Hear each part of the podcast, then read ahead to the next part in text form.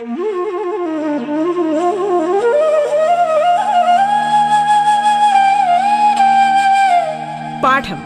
കേട്ടു പഠിക്കാൻ റേഡിയോ കേരളയിലൂടെ.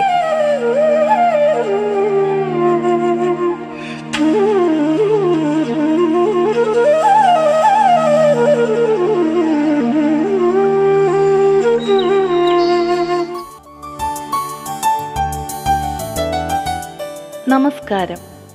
സംസ്ഥാന സർക്കാരിന്റെ ഓൺലൈൻ റേഡിയോ സംരംഭമായ റേഡിയോ കേരളയിൽ നിങ്ങൾ ഇപ്പോൾ കേൾക്കുന്നത് പാഠം എന്ന പരിപാടിയാണ്. സ്കൂൾ വിദ്യാഭ്യാസം ഓൺലൈനിലൂടെ ആയിരിക്കുന്ന ഇക്കാലത്ത് അഞ്ചു മുതൽ പത്ത് വരെയുള്ള ക്ലാസ്സുകളിലെ പാഠഭാഗങ്ങൾ വളരെ ലളിതമായി കുട്ടികളിലേക്ക് എത്തിക്കുകയാണ് പാഠം. പാഠത്തിന്റെ ഇന്നത്തെ അധ്യായത്തിൽ ഞാൻ സാഗ ജെയിംസ് ആണ് നിങ്ങളോടൊപ്പമുള്ളത്. തിരുവനന്തപുരം ജില്ലയിലെ സെന്റ് മേരീസ് ഹയർ സെക്കൻഡറി സ്കൂളിലെ ബയോളജി അധ്യാപികയാണ്. ഇന്ന് നമ്മൾ എട്ടാം ക്ലാസ്സിലെ ജീവശാസ്ത്ര പുസ്തകത്തിലെ വൈവിധ്യം നിലനിൽപ്പിന് എന്ന അധ്യായമാണ് ചർച്ച ചെയ്യുന്നത്. അടിസ്ഥാന ശാസ്ത്ര പുസ്തകത്തിൽ മൂന്നാം ഭാഗത്തിലെ പതിനഞ്ചാമത്തെ അധ്യായമാണിത്. അതായത് ജീവശാസ്ത്ര അഞ്ചാം അധ്യായം. എത്ര മനോഹരമാണ് നമുക്ക് ചുറ്റുമുള്ള പ്രകൃതി അല്ലേ?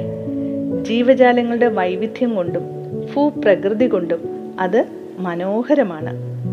ഭൂമിയിൽ ജീവൻ കാണപ്പെടുന്ന ഭാഗമാണ് ജീവമണ്ഡലം. ഇത് ഭൗമോപരിതത്തിലും അന്തരീക്ഷത്തിലും സമുദ്രത്തിനടിയിലുമായി വ്യാപിച്ചു കിടക്കുന്നു. ജീവമണ്ഡലത്തിൽ ജീവജാലങ്ങൾ പരസ്പരം ബന്ധപ്പെട്ടിരിക്കുന്നു. ജന്തുക്കളും സസ്യങ്ങളും സൂക്ഷ്മജീവികളും ഉൾപ്പെടുന്നതാണ് ജീവലോകം. ജീവലോകത്തിന്റെ നിലനിൽപ്പിന് അജീവിയ ഘടകങ്ങളും ആവശ്യമാണ്. എല്ലാ ജീവജാലങ്ങളും പരസ്പരം ആശ്രയിച്ചാണ് ജീവിക്കുന്നത്. അതുകൊണ്ട് തന്നെ ഭൂമിയുടെ നിലനിൽപ്പിന് ജീവജാലങ്ങൾ അത്യാവശ്യമാണ്. അതിനാൽ അവയെ നാം സംരക്ഷിക്കേണ്ടതും അത്യാവശ്യമാണ്. അതെങ്ങനെയാണ് എന്നാണ് ഈ അധ്യായത്തിൽ നാം ചർച്ച ചെയ്യുന്നത്. ജീവമണ്ഡലത്തിൽ ജീവനുള്ള വസ്തുക്കളും അജീവ്യ ഘടകങ്ങളും കാണപ്പെടുന്നു. ജീവിയ ഘടകങ്ങളുടെ നിലനിൽപ്പിന് അജീവിയ ഘടകങ്ങൾ അത്യാവശ്യമാണ്. ഏതൊക്കെയാണ് ജീവിയ ഘടകങ്ങൾ? പറയാമോ? ജന്തുക്കൾ സസ്യങ്ങൾ സൂക്ഷ്മജീവികൾ ഇവയൊക്കെയാണ് ജീവിയ ഘടകങ്ങൾ. ഇനി ഏതൊക്കെയാണ് അജീവിയ ഘടകങ്ങൾ? അറിയാമോ കൂട്ടുകാർക്ക്? അതെ സൂര്യപ്രകാശം മണ്ണ് വായു ജലം എന്നിവയാണ് അജീവിയ ഘടകങ്ങൾ. അജീവിയ ഘടകങ്ങൾ എങ്ങനെയൊക്കെയാണ് നമുക്ക് പ്രയോജനപ്രദമാകുന്നത്? അറിയാമോ കൂട്ടുകാർക്ക്? മണ്ണ് എങ്ങനെയൊക്കെയാണ് പ്രയോജനം ചെയ്യുന്നത്? ജീവന്റെ നിലനിൽപ്പിന് അത്യന്താപേക്ഷിതമാണ് മണ്ണ് അല്ലേ? കൃഷിയുടെ അടിസ്ഥാന ഘടകവും സസ്യങ്ങളുടെയും മറ്റ് ജീവികളുടെയും ആവാസ കേന്ദ്രവുമാണ് മണ്ണ്. മണ്ണ് നന്നായാലേ മികച്ച വിളവ് ലഭിക്കൂ. അതുവഴി മാത്രമേ ഭക്ഷ്യസുരക്ഷ കൈവരിക്കാനും കഴിയൂ. ആഹാരത്തിന് പുറമെ ജലം ഊർജം വസ്ത്രം പാർപ്പിടം തുടങ്ങിയവയെല്ലാം പ്രദാനം ചെയ്യുന്നതും ഭൂമിയിൽ ജൈവ വൈവിധ്യം നിലനിർത്തുന്നതും മണ്ണാണ്. ഇനി വായു കൊണ്ടുള്ള പ്രയോജനങ്ങൾ എന്താണ്? നമുക്ക് ശ്വസിക്കണമെങ്കിൽ വായു വേണം അല്ലേ? ചില വാതകങ്ങളുടെയും മിശ്രിതമാണ് വായു. വായുവിലെ ഓക്സിജനാണ് നാം ശ്വസിക്കുന്നത്. കാർബൺ ഡൈ ഓക്സൈഡ് സസ്യങ്ങളിൽ പ്രകാശ സംശ്ലേഷത്തിന് ഉപയോഗിക്കുന്നു. അതായത് വായുവില്ലാതെ നമുക്ക് ജീവിക്കാനാവില്ല എന്ന് കൂട്ടുകാർക്ക് ഇപ്പൊ മനസ്സിലായി കാണാം. അല്ലേ? എന്താണ് ഇനി ജലത്തിന്റെ ഉപയോഗം? കുടിക്കാനും കുളിക്കാനും പാചകം ചെയ്യാനും ഒക്കെ നാം ജലം ഉപയോഗിക്കുന്നു അല്ലേ? സസ്യങ്ങളുടെയും ജീവജാലങ്ങളുടെയും നിലനിൽപ്പിനും ജലം ആവശ്യമാണ്. അടുത്ത അജീവീയ ഘടകം ഏതാണ്? സൂര്യപ്രകാശം. പ്രകാശ സംശ്ലേഷണത്തിന് സൂര്യപ്രകാശം കൂടിയേ തീരും. ടീച്ചർ ഒരു ചോദ്യം കൂട്ടുകാരോട് ചോദിക്കട്ടെ?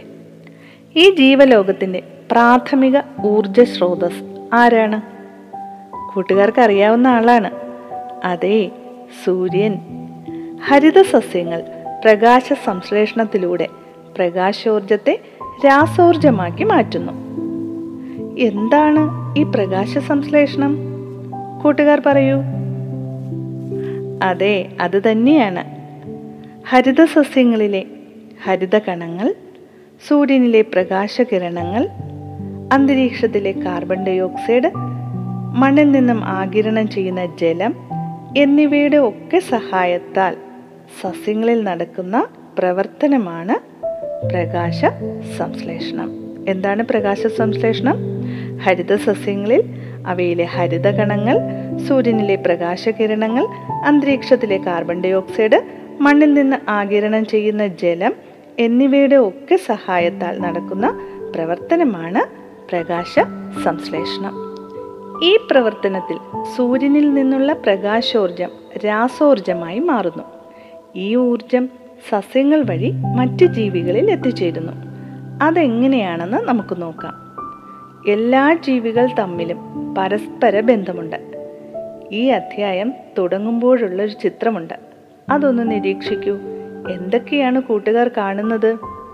ഓരോ ജീവിയും അവയുടെ ആഹാരമായിട്ടുള്ള ചെറുജീവികളും ഈ ചിത്രത്തിലുണ്ട്. അല്ലേ?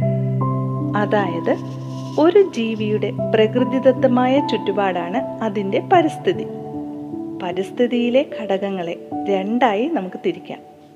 ജീവിയ ഘടകങ്ങളും അജീവീയ ഘടകങ്ങളും. ഈ ജീവീയ ഘടകങ്ങളും അജീവീയ ഘടകങ്ങളും എന്താണെന്ന് നമ്മൾ പഠിച്ചു കഴിഞ്ഞു. സസ്യങ്ങളും ജന്തുക്കളും സൂക്ഷ്മജീവികളും എല്ലാം ജീവീയ ഘടകങ്ങളുടെ ഭാഗമാണ് എന്ന് ടീച്ചർ പറഞ്ഞു. മണ്ണ് വെള്ളം വായു സൂര്യപ്രകാശം താപം പാറ തുടങ്ങി ജീവമണ്ഡലത്തിൽ കാണപ്പെടുന്ന ജീവനില്ലാത്ത എല്ലാ വസ്തുക്കളും കാലാവസ്ഥയുമൊക്കെ അജീവീയ ഘടകങ്ങളുടെ ഭാഗമാണ്. ഇവ രണ്ടും ചേർന്നതാണ് ആവാസ വ്യവസ്ഥ ഒരു ആവാസ വ്യവസ്ഥയിലെ ഘടകങ്ങളെല്ലാം പരസ്പരം ആശ്രയിക്കുന്നു. സ്വപോഷികളും പരപോഷികളും. സ്വന്തമായി ആഹാരം നിർമ്മിക്കാൻ കഴിവുള്ള ജീവികളാണ് സ്വപോഷികൾ. എല്ലാ ഹരിത സസ്യങ്ങളും സൾഫർ ബാക്ടീരിയ പോലെയുള്ളവയും സ്വപോഷികളാണ്. ഇവയാണ് ജീവമണ്ഡലത്തിന് ആവശ്യമായ ഭക്ഷണം ഉൽപ്പാദിപ്പിക്കുന്നത്. അതിനാൽ ഇവയെ ഉൽപാദകർ എന്ന് വിളിക്കുന്നു. സ്വന്തമായി ആഹാരം നിർമ്മിക്കാൻ കഴിവില്ലാത്തവരും ഭക്ഷണത്തിനായി മറ്റ് ജീവികളെ ആശ്രയിക്കുന്നതുമായ ജീവികളാണ് പരപോഷികൾ. എല്ലാ ജന്തുക്കളും പരപോഷികളാണ്. ഹരിതകമില്ലാത്ത സസ്യങ്ങളും ഫംഗസുകളും പരപോഷികളുടെ വിഭാഗത്തിൽ പെടുന്നു. ആഹാരത്തിനായി മറ്റുള്ളവരെ ആശ്രയിക്കുന്ന ഇത്തരം ജീവികൾ ഉപഭോക്താക്കൾ എന്നും അറിയപ്പെടുന്നു. ഭക്ഷ്യശൃംഖലയിൽ ഒരു ആവാസ വ്യവസ്ഥയിൽ ആഹാരം ഉൽപ്പാദിപ്പിക്കുന്നത് ഹരിത സസ്യങ്ങളാണ് ഒരു ആവാസ വ്യവസ്ഥയിൽ ആഹാരം ഉൽപ്പാദിപ്പിക്കുന്നത് ഹരിത സസ്യങ്ങളാണെന്ന് നമ്മൾ പഠിച്ചു. പ്രകാശ സംശ്ലേഷണം വഴിയാണ് സസ്യങ്ങൾ ആഹാരം ഉൽപ്പാദിപ്പിക്കുന്നത്. സൗരോർജത്തെ രാസോർജമാക്കി മാറ്റുന്ന ഹരിത സസ്യങ്ങളാണ് ഭക്ഷ്യ ശൃംഖലയിലെ ആദ്യ കണ്ണി. ഒരു ആവാസ വ്യവസ്ഥയിൽ തിന്നുകയും തിന്നപ്പെടുകയും ചെയ്യുക വഴി ഭക്ഷണത്തിൽ അടങ്ങിയിരിക്കുന്ന ഊർജം കൈമാറ്റം ചെയ്യുന്ന എല്ലാ ജീവികളുടെയും ശ്രേണിയാണ് ഭക്ഷ്യശൃംഖല എന്ന് പറയുന്നത്. ഒരു ഭക്ഷ്യശൃംഖലയിലെ ആദ്യ കണ്ണി ഉൽപാദകരായ സസ്യങ്ങളാണ്. രണ്ടാമത്തെ കണ്ണി സസ്യഭുക്കായ ഉപഭോക്താക്കളും. മൂന്നാമത്തേതോ സസ്യഭുക്കുകളെ ആഹാരമാക്കുന്ന മാംസഭുക്കുകളാണ് സസ്യഭുക്കുകൾ പ്രാഥമിക ഉപഭോക്താക്കളെന്നും മാംസഭുക്കുകളെ ദ്വിതീയ ഉപഭോക്താക്കളെന്നും അറിയപ്പെടുന്നു. ചില മാംസഭുക്കുകൾ മറ്റു മാംസഭുക്കുകളെ ആഹാരമാക്കുന്നു. അവ തൃതീയ ഉപഭോക്താക്കൾ എന്നറിയപ്പെടുന്നു. ഇനിയുമുണ്ട്. ഒരു കൂട്ടർ വിഘാടകർ ജൈവാവശിഷ്ടങ്ങളിൽ വിഘടിപ്പിച്ച് മണ്ണിൽ ചേർക്കുന്നതാണ് ഇവരുടെ ജോലി. ബാക്ടീരിയ ഫംഗസ് തുടങ്ങിയവയാണ് വിഘാടകർ. ഉൽപാദകരുടെയും ഉപഭോക്താക്കളുടെയും ശരീരം അഴുകി മണ്ണിൽ ചേരുന്നതിന് വിഘാടകർ സഹായിക്കുന്നു. മണ്ണിന്റെ ഫലപുഷ്ടി നിലനിർത്തുന്നതും ഉൽപാദകർക്ക് അതായത് ഹരിതസസ്യങ്ങൾക്ക് ആവശ്യമായ പോഷക ഘടകങ്ങൾ വീണ്ടും മണ്ണിലെത്തിക്കുന്നതും ഈ വിഘാടകരാണ്. സസ്യാവശിഷ്ടങ്ങളെ ഫംഗസുകൾ വിഘടിപ്പിക്കുമ്പോൾ ജന്തുക്കളുടെ അവശിഷ്ടങ്ങളെ ബാക്ടീരിയകളാണ് വിഘടിപ്പിക്കുന്നത്. ഇങ്ങനെ ജീവജാലങ്ങൾ തമ്മിലും ജീവജാലങ്ങളും അവയുടെ ചുറ്റുപാടും തമ്മിലുമുള്ള പരസ്പര ബന്ധത്തെക്കുറിച്ചുള്ള പഠനമാണ് ഇക്കോളജി. വിവിധതരം ആവാസ വ്യവസ്ഥകൾ ജീവികൾ തമ്മിലുള്ള ബന്ധങ്ങൾ പരിസ്ഥിതി സംരക്ഷണം എന്നിവയെല്ലാം ഈ പഠനശാഖയിൽ ഉൾപ്പെടുന്നു. അപ്പോഴെന്താണ് ഇക്കോളജി എന്ന് പറഞ്ഞാൽ? ജീവജാലങ്ങൾ തമ്മിലും ജീവജാലങ്ങളും അവയുടെ ചുറ്റുപാടും തമ്മിലുള്ള പരസ്പര ബന്ധത്തെക്കുറിച്ചുള്ള പഠനമാണ് ഇക്കോളജി. ഭക്ഷ്യശൃംഖല വഴി സൂര്യനിലെ ഊർജം സസ്യങ്ങളിലൂടെ മറ്റ് ജീവികളിലേക്ക് എത്തപ്പെടുന്നു. എങ്ങനെയാണത്?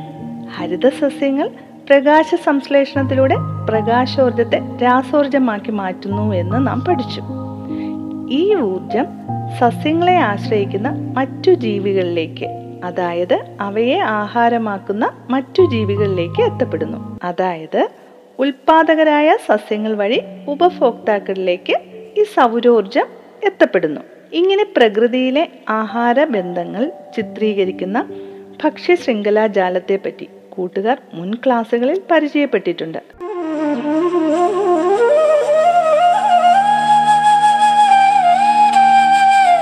പാഠം കേട്ടു പഠിക്കാൻ റേഡിയോ കേരളയിലൂടെ. പാഠത്തിൽ ഇനി ഇടവേള.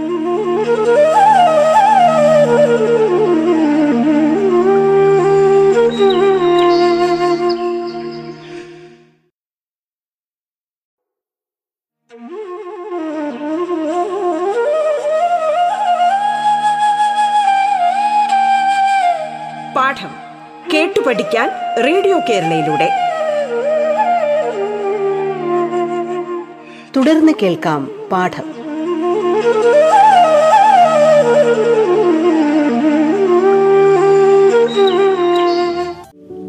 ഇന്ന് നമ്മൾ എട്ടാം ക്ലാസ്സിലെ ജീവശാസ്ത്ര പുസ്തകത്തിലെ വൈവിധ്യം നിലനിൽപ്പിന് എന്ന അധ്യായമാണ് ചർച്ച ചെയ്യുന്നത്. അടിസ്ഥാന ശാസ്ത്ര പുസ്തകത്തിൽ മൂന്നാം ഭാഗത്തിലെ പതിനഞ്ചാമത്തെ അധ്യായമാണിത്. അതായത് ജീവശാസ്ത്രം അഞ്ചാം അധ്യായം. ടെക്സ്റ്റ് ബുക്കിൽ പേജ് നമ്പർ ഇരുന്നൂറ്റി പതിനേഴിൽ കൊടുത്തിട്ടുള്ള ഭക്ഷ്യശൃംഖലാ ജാലത്തിന്റെ ചിത്രീകരണം ഒന്ന് നിരീക്ഷിക്കൂ. അതിൽ നിങ്ങൾ എന്തൊക്കെയാണ് കാണുന്നത്? അതെ കൂട്ടുകാർക്ക് അറിയാമല്ലോ വെരി ഗുഡ് ഉൽപാദകർ പ്രാഥമിക ഉപഭോക്താക്കൾ ദ്വിതീയ ഉപഭോക്താക്കൾ തൃതീയ ഉപഭോക്താക്കൾ എന്നിവയൊക്കെ നമുക്ക് ആ ഭക്ഷ്യശൃംഖലാ ജാലത്തിൽ കാണാം. ഇതിൽ ഉൽപാദകർ ആരൊക്കെയാണ്? പറയൂ. അതെ നെൽച്ചെടി പുൽച്ചെടി മരം ഇതൊക്കെയാണ് ഉൽപാദകർ. പ്രാഥമിക ഉപഭോക്താക്കൾ ആരൊക്കെയാണ്? അതായത് സസ്യങ്ങളെ മാത്രം ഭക്ഷിക്കുന്ന ജന്തുക്കൾ അതാരൊക്കെയാണ്? പുൽച്ചാടി എലി അണ്ണാൻ മാൻ മുയൽ ഇവയൊക്കെയാണ് പ്രാഥമിക ഉപഭോക്താക്കൾ. അങ്ങനെയാണെങ്കിൽ ഏതൊക്കെയാണ് ദ്വിതീയ ഉപഭോക്താക്കൾ അഥവാ മാംസാഹാരികൾ? മാംസം മാത്രം ഭക്ഷിക്കുന്നവ? കടുവ പാമ്പ് തവള പരുന്ത് എന്നിവയൊക്കെ അല്ലേ? ഇനി ഏതൊക്കെയാണ് മാംസാഹാരികളെ ഭക്ഷിക്കുന്ന തൃതീയ ഉപഭോക്താക്കൾ? കണ്ടുപിടിച്ചോ? അതെ പരുന്ത് കടുവ പാമ്പ് എന്നിവരാണ് ഇവിടുത്തെ തൃതീയ ഉപഭോക്താക്കൾ അല്ലേ? ഈ ചിത്രത്തിൽ ധാരാളം ഭക്ഷ്യ ശൃംഖലകൾ കൂട്ടുകാർ കാണുന്നുണ്ട്. ഒരു ഉദാഹരണം പറയാമോ? നെൽച്ചെടി പുൽച്ചാടി ഓന്ത് പരുന്ത്. ഇത് ഭക്ഷ്യ ശൃംഖലയ്ക്ക് ഒരു ഉദാഹരണമാണ് അല്ലേ? ഈ ഓന്തിനെ പാമ്പും ഭക്ഷണമാക്കുന്നുണ്ട്. കൂടാതെ പുൽച്ചാടിയെ തവളയും ഭക്ഷിക്കുന്നുണ്ട്. തവളയെ പാമ്പും ഭക്ഷണമാക്കുന്നു. ഈ പാമ്പിനെ പരുന്ത് ഭക്ഷണമാക്കുന്നു. അല്ലേ? ഇങ്ങനെ ഒരു ജീവി തന്നെ ഒന്നിലധികം ഭക്ഷണ ശൃംഖലയിൽ ഉൾപ്പെട്ടിരിക്കുന്നു. ഇങ്ങനെ ഒന്നിലേറെ ഭക്ഷ്യശൃംഖലകൾ കൂടിച്ചേർന്ന് ഭക്ഷ്യശൃംഖലകളുടെ ഒരു കൂട്ടമായി രൂപപ്പെടുന്നു. ഈ ഭക്ഷ്യ ശൃംഖല കൂട്ടത്തിനെ ഭക്ഷ്യ ജാലം എന്ന് പറയുന്നു. ഈ ചിത്രത്തിൽ കൂട്ടുകാർ കാണുന്നതും അതല്ലേ? ഒരു ഭക്ഷ്യശൃംഖല ജാലമല്ലേ ഇവിടെ കാണുന്നത്? ഒന്നിലേറെ ഭക്ഷ്യശൃംഖലകൾ ചേർന്ന് ഭക്ഷ്യശൃംഖല ജാലമായി മാറിയിട്ടുണ്ട് ഇതിൽ. ഇങ്ങനെ ഒരു ആവാസ വ്യവസ്ഥയിലെ ജീവികൾ പരസ്പരം ആശ്രയത്തിലാണ് ജീവിക്കുന്നത്. ഇനി ടീച്ചർ ഒരു ചോദ്യം ചോദിക്കാം. ഉത്തരം കൂട്ടുകാർ പറയണം കേട്ടോ. പക്ഷി ശൃംഖലാ ജാലത്തിലെ കണ്ണിയായ ഏതെങ്കിലും ജീവിയുടെ എണ്ണത്തിലുണ്ടാകുന്ന ഏറ്റക്കുറച്ചിലുകൾ മറ്റു ജീവികളുടെ നിലനിൽപ്പിനെ ബാധിക്കുമോ? എങ്കിൽ അതെങ്ങനെയാണ്? വേഗം പറയൂ. ആ അതെ. ബാധിക്കും. കറക്റ്റ് ആൻസർ ആണ് വെരി ഗുഡ്. എങ്ങനെയാണ് ബാധിക്കുന്നത്? അതെ. കടുവ പരുന്ത് എന്നിവയ്ക്ക് നാശം സംഭവിച്ചാൽ എന്ത് സംഭവിക്കും? അവയെ ആഹാരമാക്കുന്ന ജീവികളുടെ എണ്ണത്തിൽ വർധനമുണ്ടാകുന്നു മിടുക്കർ ഉത്തരം പറഞ്ഞു. അങ്ങനെ വരുമ്പോൾ സസ്യങ്ങൾ വൻതോതിൽ നശിപ്പിക്കപ്പെടുന്നു അല്ലേ? അപ്പോഴെന്ത് സംഭവിക്കും? ആവാസ വ്യവസ്ഥയുടെ സന്തുലിതാവസ്ഥയ്ക്ക് കോട്ടം സംഭവിക്കുന്നു. ഇനി പോഷണ തലങ്ങൾ അഥവാ ട്രോപ്പിക് ലെവൽ എന്താണെന്ന് നമുക്ക് നോക്കാം. ഭക്ഷ്യശൃംഖലയിലെ ഒരു ജീവിയുടെ സ്ഥാനത്തെ കുറിക്കുന്ന പദമാണ് പോഷണതലം ഭക്ഷ്യശൃംഖലകൾ ആരംഭിക്കുന്നത് സസ്യങ്ങളിൽ നിന്നാകയാൽ അവയെ ഒന്നാം പോഷണ തലത്തിൽ പെടുത്താം. അതായത് സസ്യങ്ങളാണ് ഒന്നാം പോഷണ തലത്തിൽ പെടുന്നത്. സസ്യങ്ങളിൽ നിന്ന് നേരിട്ട് പോഷണം സ്വീകരിക്കുന്ന സസ്യാഹാരികളെ നമുക്ക് രണ്ടാം പോഷണ തലത്തിൽ പെടുത്താം. പോഷണത്തിനായി അവയെ ആശ്രയിക്കുന്ന മാംസാഹാരികളെ മൂന്നാം പോഷണത്തിലും പെടുത്താം. മാംസാഹാരികളെ ഇരയാക്കുന്ന ഇരപിടിയന്മാരാണ് നാലാമത്തെ പോഷണതലത്തിലുള്ളത്. ഭക്ഷ്യശൃംഖലാജാലം സങ്കീർണമാകുന്നതനുസരിച്ച് ഒരു ജീവി തന്നെ വിവിധ പോഷണ തലങ്ങളിൽ ഉൾപ്പെടാവുന്നതാണ്. പേജ് നമ്പർ ഇരുന്നൂറ്റി പതിനെട്ടിൽ മൂന്ന് ഭക്ഷ്യ ശൃംഖലകൾ കൊടുത്തിട്ടുണ്ട്. അതൊന്ന് നിരീക്ഷിക്കൂ. ഒന്നാമത്തേത് പുൽച്ചെടി മുയൽ പരുന്ത്. രണ്ടാമത്തേതോ പുൽച്ചെടി പുൽച്ചാടി ഓന്ത് പരുന്ത്. അടുത്ത മൂന്നാമത്തേത് ഏതാണ്? പുൽച്ചെടി പുൽച്ചാടി തവള പാമ്പ് പരുന്ത്. ഓരോ പോഷണ തലങ്ങൾ ഇതിൽ കാണാം അല്ലേ? ഒരേ ജീവി തന്നെ ഒന്നിൽ കൂടുതൽ പോഷണ തലങ്ങളിൽ ഉൾപ്പെട്ടിട്ടുണ്ടോ? നോക്കൂ. ഉണ്ടല്ലേ? ഏതാണത്? അതെ പരുന്താണ് ഒന്നിൽ കൂടുതൽ പോഷണതലത്തിൽ ഉൾപ്പെട്ടിട്ടുള്ള ജീവി. പരുന്ത് പ്രതിനിധാനം ചെയ്യുന്ന പോഷണതലങ്ങൾ ഏതൊക്കെയാണ്? ആദ്യത്തെ ഭക്ഷ്യശൃംഖലയിൽ മൂന്നാമത്തെ പോഷണതലം രണ്ടാമത്തെ പക്ഷി ഭക്ഷ്യശൃംഖലയിൽ നാലാമത്തെ പോഷണതലം മൂന്നാമത്തെ ഭക്ഷ്യ ശൃംഖലയിലോ അഞ്ചാമത്തെ പോഷണതലം. ഇങ്ങനെ മൂന്ന് തരം പോഷണതലങ്ങളിൽ പരുന്ത് പ്രതിനിധാനം ചെയ്തിരിക്കുന്നു. ഇതിൽ നിന്ന് കൂട്ടുകാർക്ക് എന്ത് മനസ്സിലായി? ആവാസ വ്യവസ്ഥയിലെ പോഷണതലങ്ങളുടെ എണ്ണവും പോഷണതലത്തിലെ ജീവികളുടെ സ്ഥാനവും സ്ഥിരമല്ല. ഭക്ഷ്യ ഭക്ഷ്യശൃംഖലയുടെ സങ്കീർണതയ്ക്കും ദൈർഘ്യത്തിനും അനുസരിച്ച് അത് മാറിക്കൊണ്ടേയിരിക്കും. ആവാസ വ്യവസ്ഥയിലെ ജീവികളെ ഉൾപ്പെടുത്തി പോഷണതലങ്ങൾ ചിത്രീകരിക്കുവാനും ജീവികൾ തമ്മിലുള്ള വിവിധ പ്രതിവർത്തനങ്ങൾ ആവാസ വ്യവസ്ഥയുടെ നിലനിൽപ്പിനെ സ്വാധീനിക്കുന്നത് എങ്ങനെയെന്നും കൂട്ടുകാർക്ക് മനസ്സിലായിട്ടുണ്ട് അല്ലേ? ഇക്കോളജി എന്താണെന്നും ഉൽപാദകർ ആരാണെന്നും വിവിധ തരം ഉപഭോക്താക്കൾ ആരൊക്കെയാണെന്നും പരീക്ഷയ്ക്ക് ചോദിക്കാം. നന്നായി പഠിക്കണേ. കൂടാതെ ഭക്ഷ്യശൃംഖല ഭക്ഷ്യശൃംഖല ജാലം ഇവയുടെ ചിത്രീകരണം മുതലായവ പൂരിപ്പിക്കാനും കൂട്ടുകാർ പഠിച്ചു വെക്കണം. ഇനി ആവാസ വ്യവസ്ഥയിലെ പ്രതിവർത്തനങ്ങൾ അഥവാ എക്കോളജിക്കൽ ഇൻട്രാക്ഷൻസ് എന്തൊക്കെയാണെന്ന് നമുക്ക് നോക്കാം. ടെക്സ്റ്റ് ബുക്കിൽ പേജ് നമ്പർ ഇരുന്നൂറ്റി പത്തൊമ്പതിലെ ചിത്രീകരണം നോക്കൂ. പൂവും പൂമ്പാറ്റയും മാനും കടുവയും മാവും മരവാഴയും മാവും ഇത്തിൽക്കണ്ണിയും നെല്ലും കളകളും. ഈ ചിത്രങ്ങളൊക്കെ ഓരോ കഥ പറയുന്നുണ്ട് അല്ലേ? ജീവി ബന്ധങ്ങളുടെ കഥ. ഇവ പരസ്പരം ബന്ധപ്പെട്ടിരിക്കുന്നു. ഈ ബന്ധത്തിൽ ഒന്ന് മറ്റേതിന് ഗുണമായോ ദോഷമായോ മാറാറുണ്ട്. മാനും കടുവയുമായുള്ള ബന്ധം കടുവയ്ക്ക് ഗുണകരവും മാനിന് ദോഷവുമാണ്. ഇരപിടുത്തം എന്ന ഈ ബന്ധത്തിൽ ഇരമാനും ഇരപിടിയൻ കടുവയുമാണ്. ഇനി പൂവും പൂമ്പാറ്റയും തമ്മിലുള്ള ബന്ധത്തിൽ രണ്ടിനും ഗുണകരമാണ്. പൂമ്പാറ്റയ്ക്ക് തേൻ കുടിക്കാം പൂവിലെ പരാഗണം നടക്കുകയും ചെയ്യും. അതിനു വേണ്ടിയിട്ട് പൂമ്പാറ്റ സഹായിക്കുന്നുണ്ട്. ഈ പ്രവർത്തനത്തിന് മ്യൂച്വലിസം എന്നാണ് പറയുന്നത്. മാവും ഇത്തിൽക്കണ്ണിയുമാണെങ്കിലോ? ഇവിടെ പരാത ജീവനമാണ് നടക്കുന്നത്.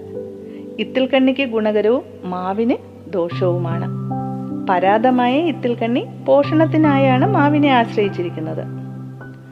ഇനി നെൽച്ചെടിയും കളകളുമാണെങ്കിലോ? ഇവിടെ മത്സരമാണ് നടക്കുന്നത്. തുടക്കത്തിൽ രണ്ടിനും ദോഷകരമായിരിക്കും. പിന്നീട് ആരാണോ ജയിക്കുന്നത് അത് മറ്റേ ചെടിക്ക് ആവശ്യമായ പോഷണം കൂടി വലിച്ചെടുത്ത് വളരാൻ തുടങ്ങുന്നു. അപ്പോൾ അതിന് അത് ഗുണകരമാകുന്നു. മറ്റേ ചെടി നശിച്ചു പോകുന്നു.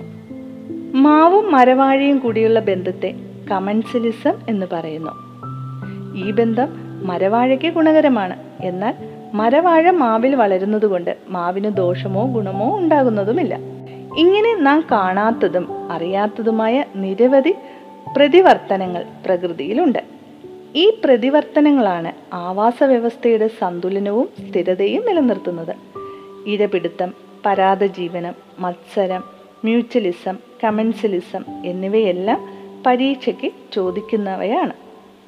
കൂട്ടുകാർ നന്നായി പഠിച്ചു വെക്കണം. ആവാസ വ്യവസ്ഥയുടെ വൈവിധ്യമാണ് ഭൂമിയുടെ നിലനിൽപ്പിന് ആധാരം. അടുത്ത ക്ലാസ്സിൽ നമുക്ക് അവയെപ്പറ്റി കൂടുതലായി പഠിക്കാം. ആവാസ വ്യവസ്ഥ അതിന്റെ പൂർണതയിലെത്താൻ നമുക്ക് ഉൽപാദകരായ സസ്യങ്ങളെ നശിപ്പിക്കാതിരിക്കാം. അവയെ സംരക്ഷിക്കാം.